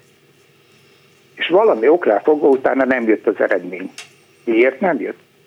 Ezt föltette valaki kérdésként? Senki nem tette fel ezt a kérdését. Na már most. Na de miért nem? Ön szerint miért nem? Miért nem jött az eredmény? Nem lehet, hogy a Jobbik és a, és a DK együtt is kevés volt? Hát így véletlenül kevés volt, ugye, mert, mert beálltak a fékek. Hát én nem akarok együtt dolgozni Gyurcsányal, még ha Jakab akar is, Hát igen, igen, erre gondoltam, hogy a, a szavazók azt mondták, hogy... De a szavazók de... az előválasztáson végigmentek, és megnyerték, de hogy a jobbikos jelöltet, ahol Dobrev kampányolt ott, Hát, meg, jobb, de, meg voltak de még a jobbik so, Sok esetben a DK és a jobbik előre megállapodott, hogy itt én téged támogatlak, legyen itt jobbikos jelölt, mert ti erősebbek vagytok, ott meg legyen inkább DK-s jelölt, támogassatok ott. Sokan ezt nem nehezményezték, hogy a DK és a jobbik kötött egy egy számos körzetre kiterjedő de, megállapodást. De, de ki nehezményezte? A kis pártok nehezményezte. Igen, igen, igen mert, mert úgy gondolták, hogy ők kimaradnak mindenből, holott őnekik kellett volna beállni. Csak egyszer kell az Orbán rendszert megverni. Utána lehet már pártoskodni, de így szét nem lehet megnyerni. Jó, e- ez nagyjából így látják majdnem, mondanám, hogy majdnem mindenki így látja, de a DK azt a következtetést vonta le, miután kiemelkedett a többi ellenzéki párt közül, hogy akkor én egyedül próbálom meg az, a választókat magamhoz vonzani, hát ha látják bennem az erőt, a képességet, és azt, hogy hát ha egy erő van az ellenzéki porondon, még ha több párt is, de egy igazi erő, akkor majd rám fognak szavazni, és akkor esetleg majd bevonom én a kisebb pártokat is, de már a saját politikámnak megfelelően. De, de a kisebb pártól most már sértődöttek. Hát itt volt a Bokros úr után mondott egy filozófus úr valami beszédet. Tehát ő is már haragszik bokrosra. Miért haragszik bokrosra? Engem annak idején fiatal koromban a bokros csomag agyon csapott. Pár száz forint vagy pár ezer forint eltéréssel nem kaptam családi pótlékot. De mivel, hogy némi közgazdasági képzettségem van ennek következtében, láttam, hogy így jutunk tovább. És ezt, ezt mai ember nem igen látja. Megint csak bokrosoznak. Gyurcsányoznak, bokrosoznak. Tehát mindig valami sérelem kijön. Egy sztorit még elmondok, és utána lehet, hogy befejezem. Mert lehet, hogy Mondja. szót kell adni másnak. 2014-es választások előtt volt a Hír TV-n ilyen 5-6 vagy hanyam heten beszélgettek.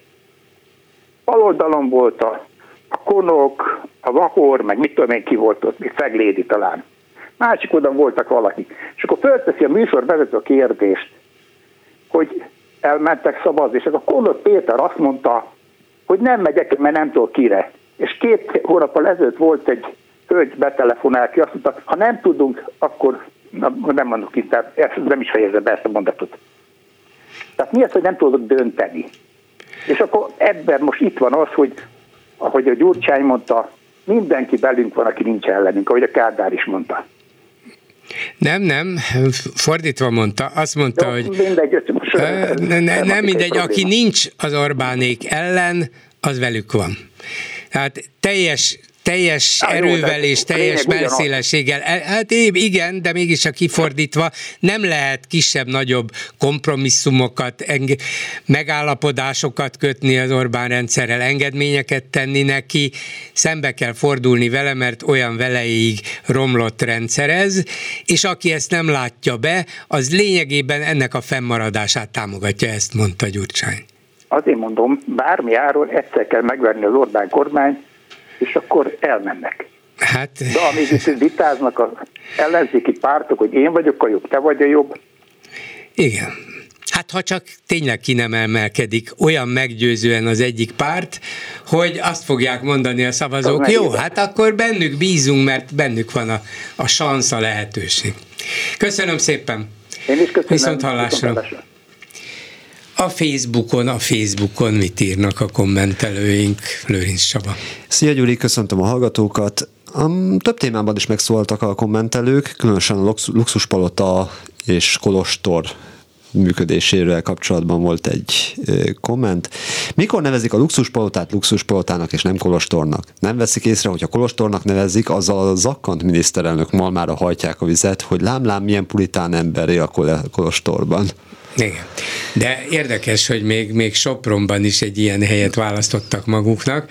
Persze gondolom azért ezt jól be kellett rendezni technikával, meg minden egyébbel. Kíváncsi is vagyok, hogy ez hogy működik. Nem olyan, hogy elmegyünk egy motelbe, és akkor ott tartunk valami um, összetartás, um, a parlamenti frakciónak jól meg vagyunk, akkor vacsorázunk nagyokat, meg esetleg szórakozunk este, megbeszélgetünk napközben. Ez, ez nem olyan volt, itt mégiscsak a legszűkebb legszűkebb társaság vezetői kör, a kormány három napra összegyűlik itt, ahhoz szerintem kell felszereltség minden értelemben. Meg hát ugye nem lehet fűtetlenül egy ilyen dolog. Igen, igen, fűteni is kell, persze. Tehát persze. ez nem, nem így működik. Aki különben sem szavazna a Momentumra, az miért fanyalog az eh, eltartott kisújjal, kérdez egy másik kommentelő. Ez nem, számomra nem teljesen eh, érthető, hiszen eleve arról van szó, hogy véleményeket fogalmazunk meg, ebben van pro, van kontra, tehát nem, nem értem pontosan a problémát, a, hogy kritikát fogalmazunk meg bárki, bárki bármilyen módon.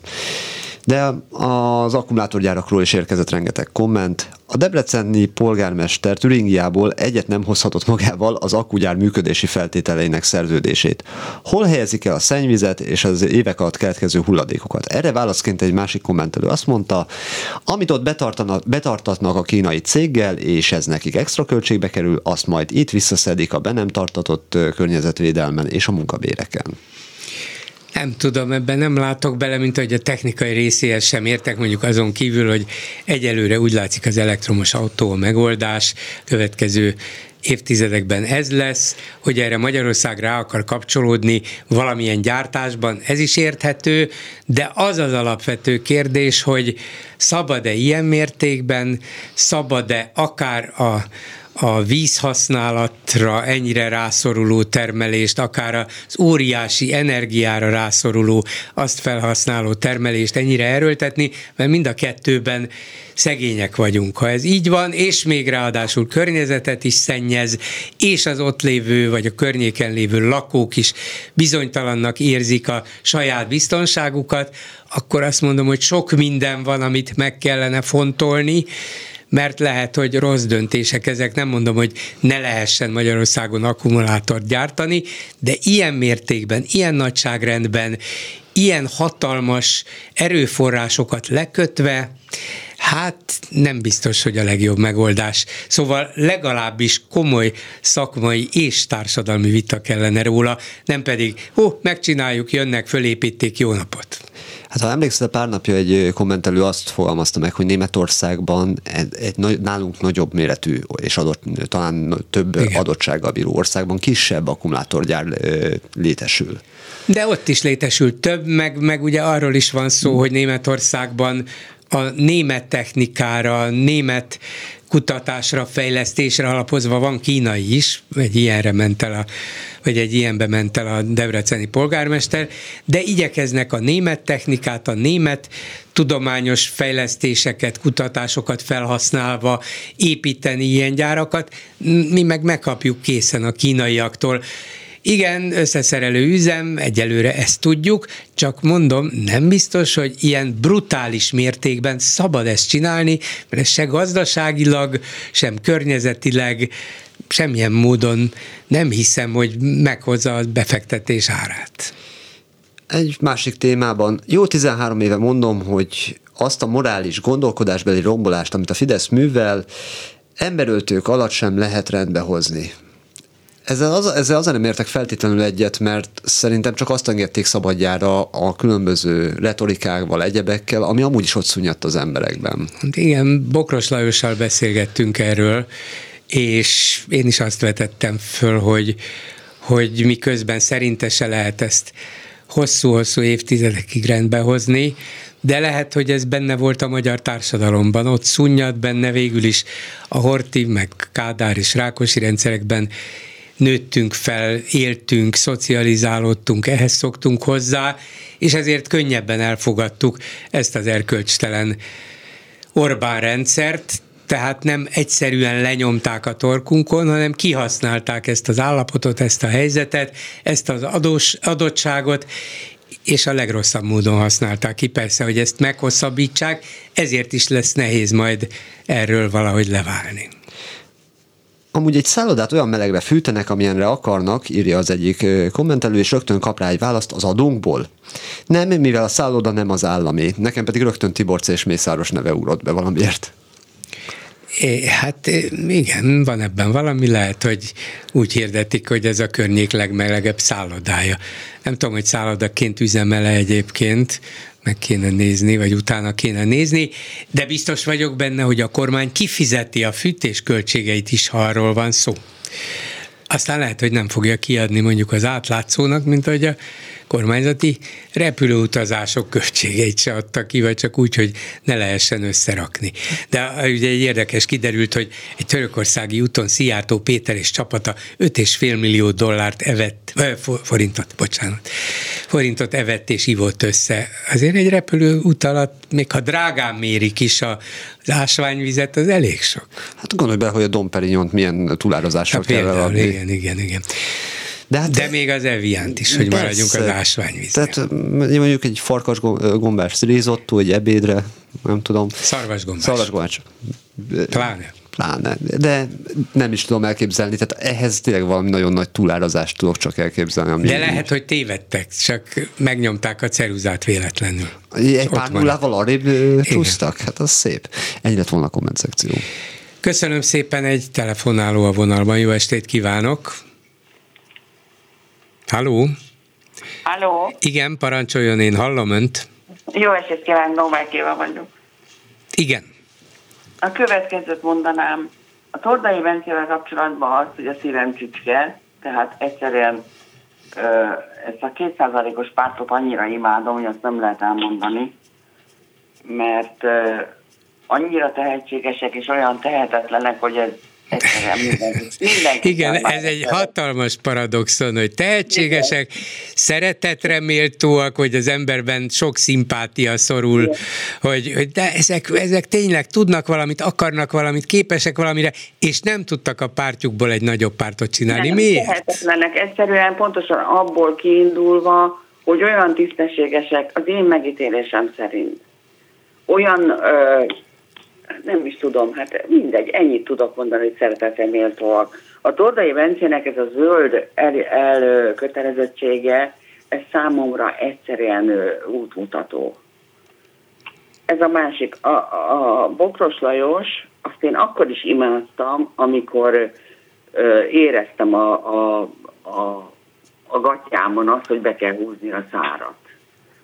Mert ugye én éltem akkor, amikor a Bokros csomag volt és azért szerettem, mert őszintén megmondta, hogy ez van, meg ez van, meg ez van. Tehát ezt kell csinálnunk, és azt kell csinálnunk. és nem volt semmiféle hadovárás, és nem volt mellébeszélés, hanem egy olyan gazdasági megszorítás volt, aminek tudta az ember a végét. Igen, ez így van, csak a politika az azért egy trükkös dolog, mert mert rögtön meg lehetett lovagolni, és a Fidesz szagot is kapott, és aztán a bokros csomag egy örök életig kitartó szitok szó vagy szitok szó összetétel maradt, ahogy, ahogy Gyurcsány, úgy, úgy Bokrost is minden módon igyekezték lejáratni. De hát hol tartunk most? Most emögött, az infláció mögött kiáll. Hát haj, haj, a szankciók, az Európai Bizottság, a Brüsszel, hát nem tudja. Szankciók, amit, amit megszavazott az Orbán, és amit 97%-ban a magyar nép nemet mondott. Igen, és érdekes az, hogy a többi 26 országban érdekes módon ezek a szankciók nem hoztak ilyen, ilyen magas áremelkedést, pedig mi egy csomó dologban még kivételeket is kaptunk. Hát hogy a fenébe lehet ezt tessék mondani, de nem érdekes valamiért, az, emberi, az emberek jelentős része elfogadja ezt a, ezt a tényleg vad és durva hazugságot. De nem értem. Tehát Én sem. Én tudom, hogy... A propagandán kívül nem értem, mert a propaganda az erős. Nem, abszolút nem tudom megérteni. Ahogy a bakros csomagot nem tudtam érteni, majdnem, hogy kvázi szerettem is. Tudom, hogy ez egy ilyen nagyon-nagyon gusztustalan módon hangzik, hogy szerettem is, mert tudtam, hogy mi lesz a vége. De hogy ezeknek, akik most vannak a kormányon, senkit nem, semmit nem tudok elhinni.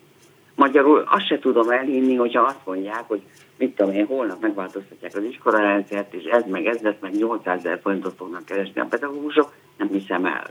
Persze, hogy nem fogják megcsinálni, de nem hiszem, nem hinném el.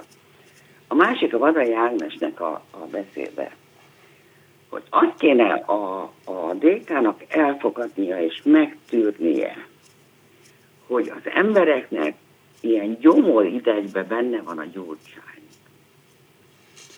Tehát az, hogy most már a gyurcsány hátralépett egy kicsit, és a Dobrev nyomták előre, az rendben van, mert a Klára okos, értelmes, intelligens, az EU-ban is elfogadott politikus.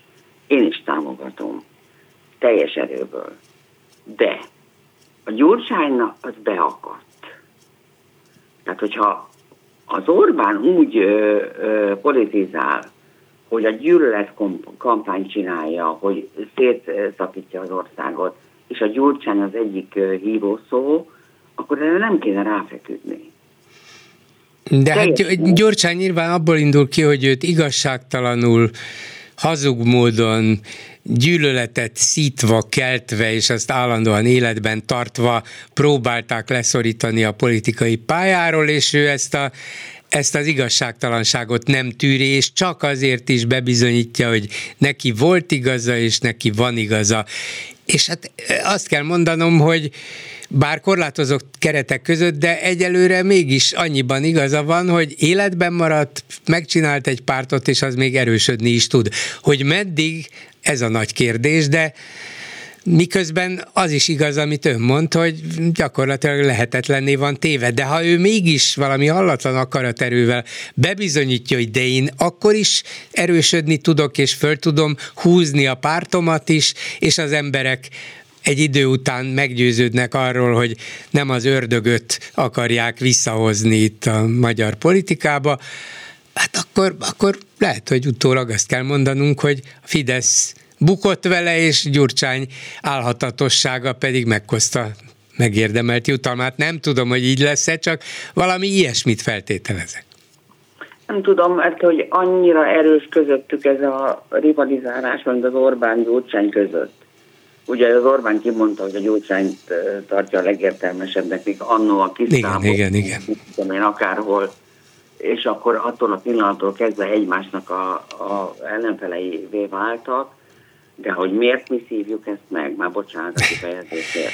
Hát igen. nem. Ha, ha a Gyurcsány most már hátralépett, persze, mert ugye a Klárát nyomta előre, és hogy ha igaza van annak a, a felmérésnek, hogy két millió DK-s... Annyi nincs, nincs, nincs, nincs. Talán jó, egy millió. Mondj, jó, akkor legyen egy millió. 800 ezernél tartottam még. Lehet, hogy ennyi van, igen. Értem. De, hogy, hogy akkor miért nem lehet eltűnni egy picit? Tehát egy, egy, egy meg, meglá, meglátjuk, meglátjuk, hogy milyen, meglátjuk, hogy milyen stratégiát fog követni. Köszönöm szépen, asszonyom, viszont hallásra. Viszont hallásra. Ezzel a megbeszéljük mai műsora véget ért készítésében közreműködött Král Kevin, Lőrinc Csaba, Erdei Tünde, Lehocki Miriam és Túri Lui, Bolgár Györgyöt hallották. Viszont hallásra holnap.